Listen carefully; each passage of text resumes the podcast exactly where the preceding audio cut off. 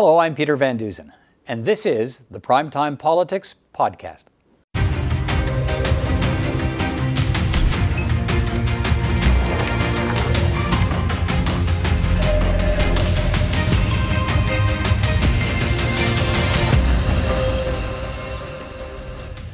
On primetime politics tonight, federal help is on the way to Manitoba as that province's health system gets overwhelmed by a surge in COVID cases.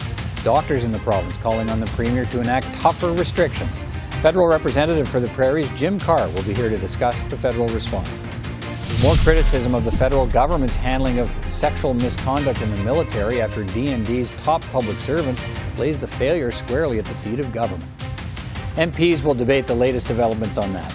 And our panel of parliamentary journalists will be here to discuss military sexual misconduct and the Prime Minister's support for Quebec's constitutional changes.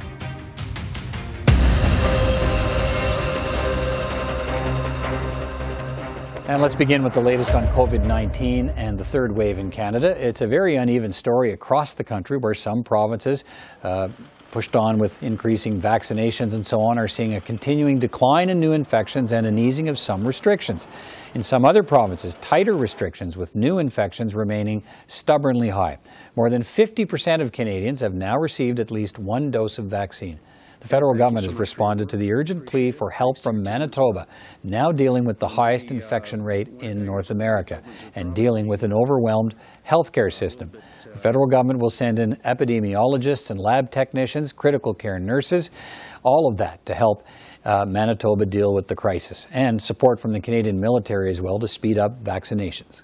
For additional support to manage the situation, we're preparing to deploy health, uh, health human, federal health human resources. We're also looking at deploying medical staff through the Canadian Red Cross and sending support from the Canadian Armed Forces. Meanwhile, the Premier of Manitoba is facing calls from a group of doctors in that province to take tougher measures, including a stay at home order and the closing of all non essential businesses to drive down COVID infections as Manitoba ships COVID patients, 18 so far, to Ontario for treatment. But the Premier suggested today the current restrictions are enough, they just aren't being followed when you have vaccines available to everyone and yet 70% of the folks who are going into hospital haven't been vaccinated, there's an element of personal responsibility here and personal decision making that impacts. And so I, I think it's clear that uh, if you do an analysis of the restrictions across the country, you will see that we brought in more severe restrictions than virtually anyone else earlier in this in relative to case numbers than other jurisdictions from Quebec to the West Coast. And so the issue of regretting not bringing in earlier health orders may be raised, but the adherence to health orders is also a key issue. Jim Carr is a Manitoba Liberal MP and Cabinet Special Representative for the Prairies. He's with me now. Minister Carr, good to see you again. Thanks for taking time to speak good with to me. see you again, too. It's been a while. Yeah. Can, can you give us more detail about exactly what help the federal government is going to be sending to Manitoba? It wants uh, more nurses, it wants transportation, logistics, more vaccinations in First Nations communities, uh, more equipment, more help on the ground. Our system is stretched. Uh, we're having to send patients into Ontario, the possibility that some Manitobans will go even to other jurisdictions. Uh, the nurses, uh, support staff on the front line, exhausted, and we need the help of the federal government the Prime Minister has spoken to uh, the Mayor of Winnipeg, Brian Bowman, Premier Pallister on Friday.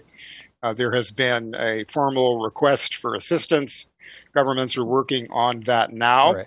And we will be there for Manitobans as we have from the start of this pandemic.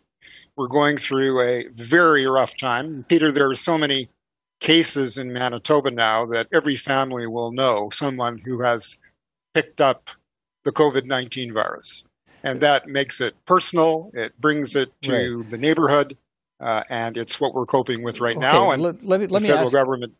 Sorry, sorry, Minister. Let me jump in. So, so um, you know, Brian Pallister, the Premier's asked for uh, 50 critical care nurses, 20 respiratory therapists, 50 contract tracers, uh, the military to help with vaccine rollout in, in Indigenous communities.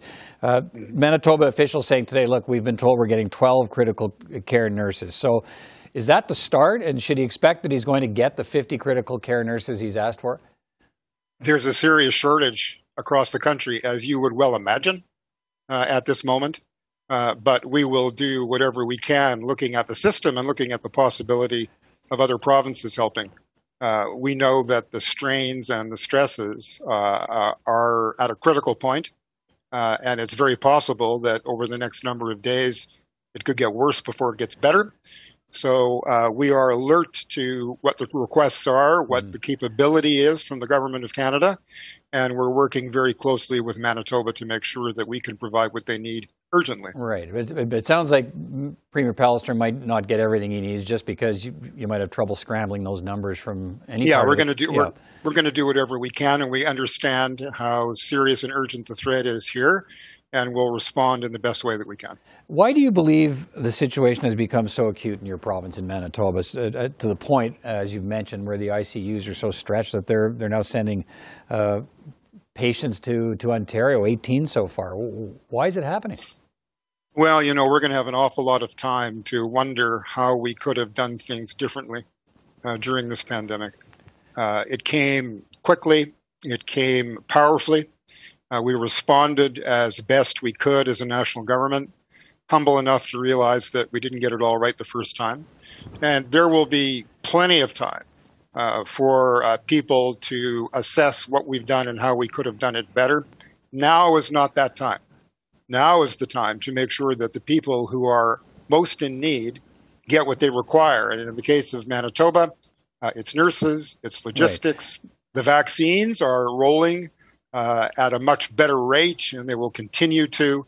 So we know that there is all kinds of good news ahead of it, but we have to double down you, on our discipline.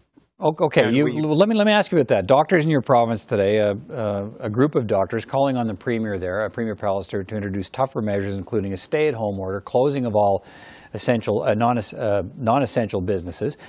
Do you support those doctors in, in what they're calling for? Do you think the Manitoba Premier has done enough here to crack down on, on the spread? The Premier will uh, take his advice from his public health professionals, uh, and that's the way it should be. Uh, there is always an easy road looking back uh, to try to second guess what we have done or what we should have done. Uh, but again, now it's the time to respond. And the uh, request has gone out to the Government of Canada. We have responded, and this isn't the first time. And as the Prime Minister has said, we will do what it takes for as long as it takes to keep Manitobans and all Canadians right. safe. But, but you're sitting there in Winnipeg and you're, you're, you're uh, close to the situation. You've watched what's happened in your province. As, do you think the, the, the Premier's done enough here? Is he following the right kind of uh, there seems to be conflicting advice coming from health experts in that province. Uh, do you yeah. wish you wish he was there, there will Sorry, go ahead. Yeah, do you wish he was doing more? Are you satisfied as a Manitoban? I wish uh, the situation was. I wish the situation was better. I wish that there were fewer people sick. I wish the positivity rate wasn't 15.9 percent. I wish that we weren't running out of ICU beds, but we are.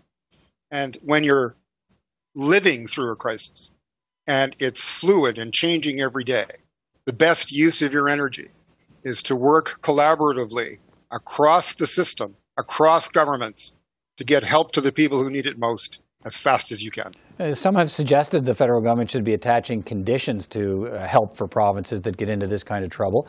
Uh, what do you think of that? Well, I don't know that this would be the time for that. Uh, Premier and Mayor have called the Prime Minister and said that we need this help now because our people uh, are suffering because of an inability for us to keep up with the demand in the system. Uh, well, that kind of is a bit of a conversation starter. Hmm. So, what you do is you find the resources where you can find them across the federal system and throughout the provinces, and you come up with what the Manitoba government says with good public advice, public health advice to give people what's needed immediately, and the priority that they have determined is what they need now, and that's what we're doing. All right. Uh, Jim Carr, always good to get your uh, perspective. Thanks for your time tonight, sir. Take care. You're very welcome.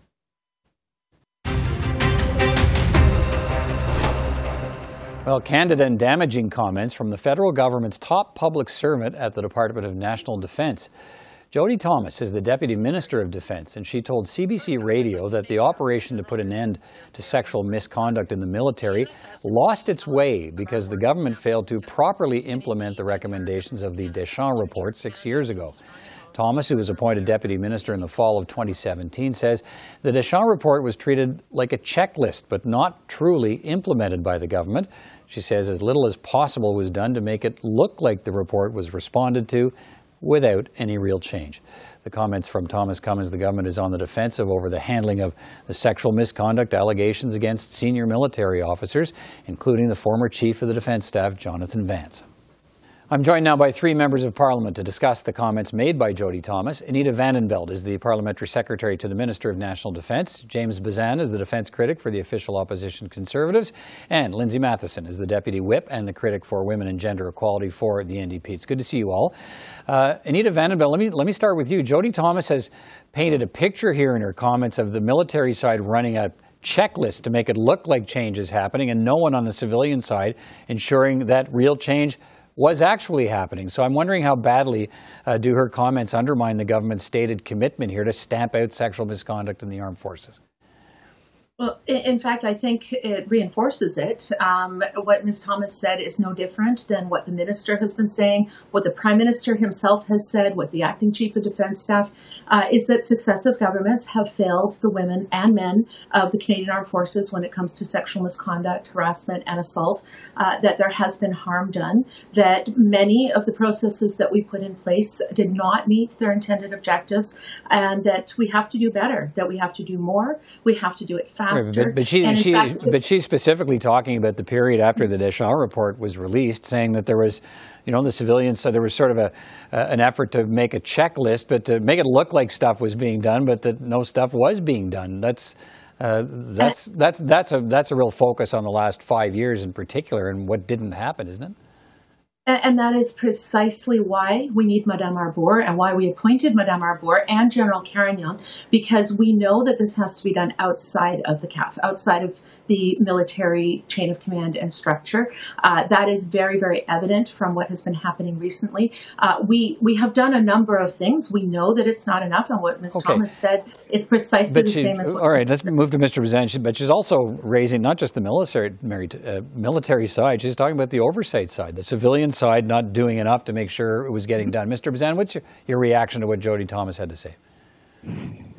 I think uh, Jody Thomas, uh, her interview yesterday was really an indictment on the Liberal government that there has been no political leadership here shown by Defense Minister Sajjan or Prime Minister Trudeau. They allowed the Deschamps report to sit on uh, Minister Sajjan's desk for the last five years and collect dust. And as she said, they barely even referenced it as a checklist uh, and only half heartedly uh, brought about some of the changes that were asked for by uh, Justice Deschamps.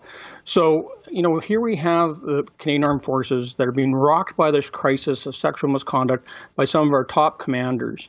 And the liberals have sat on their hands and they're punting down any decisions down down the road, kicking the can, as they say, uh, so that they uh, can put this off until after the next election, and then maybe they will deal with it. Uh, our men and women in uniform deserve better. They deserve some real leadership coming from the political levels. Okay. And right now, all we have is people passing around the hot potato and not taking responsibility right, me, or being accountable for for not taking action on sexual misconduct in the armed forces. Lindsay Mathyssen, what's your reaction to uh, this frank assessment of failure? I think provided by Jody Thomas. Uh, yeah, thank you so much. It's uh, it's clear, and, and actually, this isn't the first time we've heard it. Uh, I've been sitting on the uh, Status of Women Committee, and uh, this isn't the first time we've heard about checking of boxes, uh, and that um, the the government ultimately they have had five years. They've they've sat on the Deschamps report, um, and they they haven't done what's necessary. they've done, in fact, what uh, Ms. Thomas said, the bare minimum to look like they were the true feminists that they continue to claim that they are. Um, but women don't need another report. And with all due respect to uh, Justice Arbour and uh, General Carignan, these are fantastic, incredible leaders and women, and I know that they will do a, a good job, but it's just another report. And there are already reports. There's the report from Deschamps, Madame Deschamps. There's a report from the Auditor General. There's a, a previous report from the Status of Women Committee. And the government has done nothing. And they and they will not show the leadership that, that women serving in the armed forces need so that okay. they can serve equally. Anita Vandenbeld, the opposition parties want to, want to, these things are intertwined here, want to call the defense minister's former chief of staff and the minister of defense back to committee to testify about the handling of the allegations of sexual misconduct against against General Vance. You and your colleagues on the uh, on the committee are refusing to let that motion come to a vote. So, uh, do the comments from Jody Thomas suggest there are more questions to be asked about just how seriously the minister's office took the concerns about misconduct?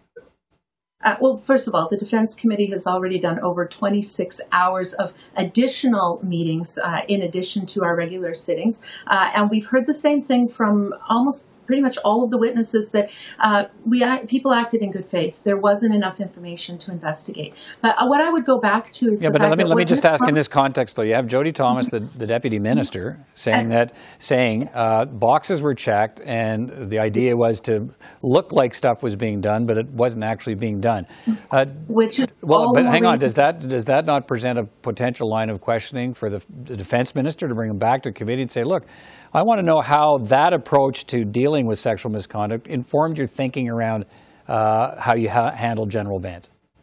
Uh, well, first of all, she said nothing more than what the defense minister himself has been saying, both uh, before committee and elsewhere, what the prime minister, what the chief of defense staff uh, have all been saying. Uh, what she said was was not new.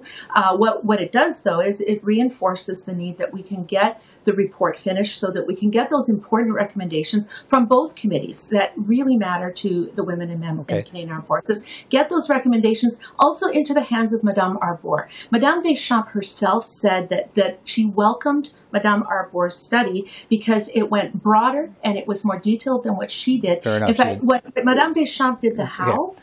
the, the, the, or sorry, the what, the how is what Madame Arbour is right, going let, to tell let, us. Let me move to Mr. Bezan. Mr. Bezan, do, do, do Jody Thomas's comments uh, suggest to you there's a need to probe further uh, with more Defense Committee hearings? Because it doesn't look, it looks like you may not get them. No, there's no question that we need to hear from her and uh, Zita Astravas in particular, uh, since they know uh, things and we'll be able to straighten out some of the contradictions uh, from all the witnesses we had, including you know Chief of Staff to Prime Minister Katie Telford, Elder Marques. Just to be clear for our viewers, Zita Astravas is the former uh, Chief of Staff, former Chief of Staff, yeah. yeah to Mr. Sajjan, and uh, we need to find out exactly uh, what happened with the flow of information here. Uh, but you know, what we have is a liberals ongoing filibusters and suspensions of committee meetings. We have spent days in suspension rather than actually dealing with the issues at hand. They would rather filibuster having Zita Astravas appear in front of committee uh, than you know actually go out there and address the report so that we can get down to the, the brass tacks of fixing things up for the women and men who serve in uniform. And you know, as we were talking earlier, you know, we got the Deschamps report. We are going to have these reports coming forward from committee. We don't need another report. We need results. And that's what the troops are wanting from okay. parliamentarians. That's what they expect from their political leadership, including Minister Sajjan. And that's what they expect from their, their leadership within their armed right, forces Lindsay, is start addressing this and let's fix okay. it now. Lindsay Mathyssen, uh, you're, you're not on the Defense Committee. You're on the Status of Women Committee, which has also been holding these kinds of hearings. So, But do you think there are more questions raised by what we heard from Jody Thomas or, uh, or not? Um, I think that there's a lot of questions unanswered, and I and I hope that the defense committee can can finish the business so that they can get to the report. Um, I know that. Um, just another announcement of a, of a report isn't enough. We do need that action. Um, I just don't know if the government will actually listen. All right. Well, uh, we'll continue to uh, follow the story and see where it takes us. Thank you all for your time tonight. Appreciate it. And take care. We'll talk again soon. Thanks, Peter. Thank you all. Let's bring in three colleagues now from the Parliamentary Press Gallery. Susan Delacourt is a columnist for the Toronto Star, Joël Denis Bellavance, the Parliamentary Bureau Chief for La Presse, and John Ivison is a columnist for the National Post and Ottawa Bureau Chief for Post Media. Good to see you all. Susan, let's be begin with the, uh, the comments from Deputy Minister Jody Thomas at the Department of National Defense, uh, telling the CBC essentially that the failure to put an end to sexual misconduct in the military lies squarely at the feet of the government. The civilian overseers who did, as she put it, as little as possible to make it look like the the report was responded to, but without any real change. Uh, what's your reaction to what, what she's saying? I, I, I my, my jaw dropped. I uh, I was quite surprised by uh, these remarks. They they so either she is saying. Um, I, I keep wondering, did she do this with any kind of approval from the top? Because it certainly seems like what she's saying is somebody wasn't doing their job here. She's not saying it was not her doing it, but it's hard not to draw the conclusion she's saying in there the minister wasn't doing his job, which is a remarkable thing to say for a public servant. And um, I, you know, it's hard to tell whether this signals something inside the government, a mood changing about somebody having to take the blame for this. But I, I did, I was quite struck by it. All right, Joel, Denis, what, what did you think? Uh, and, and, does this change the narrative at all with the, the Prime Minister and the, and the Defense Minister? Uh, they've already taken their hits over this. Uh, do they take more because of this? I think it does create more turmoil for the armed forces, but now the uh, Liberal government is drawn into it, and the Prime Minister and the Minister of Defense are, you know, sort of in the line of fire, if I may say, uh, for not doing enough. And uh, I would add to what Susan said, this kind of uh, um, statement, I think, will probably push the government to do more than uh, less in the future report that is expected by the uh, former Justice uh, Louise Arbour. When she comes down with her report, we will be expecting the government will move swiftly and, uh, and in a broad way also to bring the armed forces into the I may say 21st century in terms of respecting gender equity mm. in, in the armed forces. Uh, John, how did you see it? I mean, I, I, I found it interesting looking at it because I, I thought it, it, turned a bit of a corner here from the sense that, you know, the, the, the well-meaning efforts of the, uh, of the defense minister and the prime minister to make change at, at DND and it didn't happen the way we hoped it did. This seems to be more of a, we actively sought to do as little as we could. Well, I, I took it uh, a little bit differently okay. than my colleagues. I think it was a bit of an internal power grab um, in that uh, we know that the, the, twin towers exist in the Department of National Defence, one side being civilian and the other side being military. And I thought Jody Thomas was essentially saying this was left to the military and they ticked some boxes, but they didn't actually do anything about it. And now we've got a new report which is going to come out with recommendations, and it should be the civilian side that oversees uh, any future culture changes. That, that was my takeaway. I may be wrong on that, but that was what I thought. All right, uh, let's move along. Uh, Joel Denis, let me let me start with you on this. The Prime Minister repeated his support today for Quebec's uh, push to rewrite a section of the Constitution to say Quebecers form a nation and that French is the only official language of Quebec. Uh, he's getting some pushback from other parts of the country and from some columnists in Canada. Why is the Prime Minister on side with Quebec on this? Well, there is an election on the horizon, and the prime minister does not want to create any waves that could prevent him from winning more seats in Quebec. So a lot of it, we could see it through the prism of elections and, and wanted to make some gains in Quebec at the expense of the Bloc Québécois and stop uh, any resurgence of the Conservative Party. But this is clearly an electoral, an electoral strategy on the part of the Prime Minister because we would have expected Mr. Uh, Trudeau to make a little bit more of a pushback uh, in normal circumstances, if I may say, but it's not the case because we're not in normal circumstances. An election is approaching, and also um, the prime minister wants to make gains, and the, the likeliest uh, province where he can make those gains is in Quebec. Yeah, let's talk about that, uh, Susan. We, we could have an election in the next few months. Liberals uh, hold 35 of the 78 seats in Quebec, and winning a majority uh, would likely require winning more seats in the province of Quebec. Uh, is that what uh, this support from the prime minister is all about? I don't think you can read. I, I think JD is right. there's there's a lot of electoral cal- calculations in this, but I think you've also got to see it. You can't help but see it. I wrote this last week through the long lens of history too. This is the son of Pierre mm-hmm. Trudeau, um, and it almost seems like he is going to enormous lengths to be different from his father, and where his father, this might have sent him into, uh, you know, a maison aigre speech or. Uh, that's you have to I'm a constitutional survivor, so I know all these references. Um, I, I, think I was really struck by the way today he was asked, "Do you want to explain your defense of this?" And he said, basically, no. Right. Um, I stand by it, and that's that. And I, I think for all of us, just who were in the constitutional wars, I think we, we need to know a little bit more about what this all means. I, I don't think that this is just where it's going to be left. John, let me let me turn to you here. You you've been in contact with a, a well-known federal constitutional expert who has uh, often challenged Quebec o- over the Constitution. But uh, what's he saying about this? Yeah, so Stéphane Dion, who's is now our, our man in uh, the EU, and he's the, the ambassador to Germany too. Um, so I asked him what he thought, and he said, "Well, uh, surprising to me, um, yeah, if the prime minister's getting advice that uh, that uh, they can do this unilaterally through Section 45 of the, the Constitution, and that, and that it doesn't have an impact on the rest of the Constitution, then there's no reason to oppose it." Now, we then discussed a, a very similar instance in 1997 where Quebec wanted to unilaterally get rid of uh, religious school boards and replace them with linguistic ones. And that became a, a, a bilateral amendment. It actually required um, an act in Parliament, which Dion sponsored, and it passed through Parliament and therefore amended the Constitution. And he used Section 43. And it would seem to me and to a whole bunch of other people that that would be a good way to go here, that you should get parliamentary assent or consent before uh, amending the Constitution unilaterally. The problem with that, of course, is that you may not get it. I would Yeah. imagine there are a lot of uh, MPs who would not be happy with this, and therefore it might not pass, and therefore it might upset Quebec, and that might not end well for Justin Trudeau. Joel Denis, does this? Do you think this becomes a, a significant election issue? I mean, if it's if it appears to divide the country, uh, what are we in for? Well, it could uh, pit the Quebec uh, against the rest of Canada if uh, uh, the uh, kind of reaction we've seen in some provinces keeps getting uh, harder and harsher. But in Quebec, the prime minister is. is position has been seen as being welcomed by many people, um, but it, clearly there is uh, some pushback in, by some uh, uh, English commentators, some English media, and also one surprising reaction was the one from uh, the Alberta Premier, Jason Kenney. Said he- endorses such a position.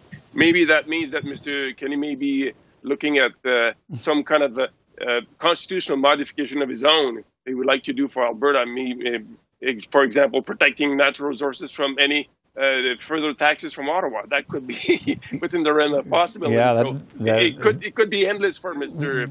for Mr. Kenney. What, what do you think, Susan? Uh, do we does this become an issue in the campaign whenever we get it?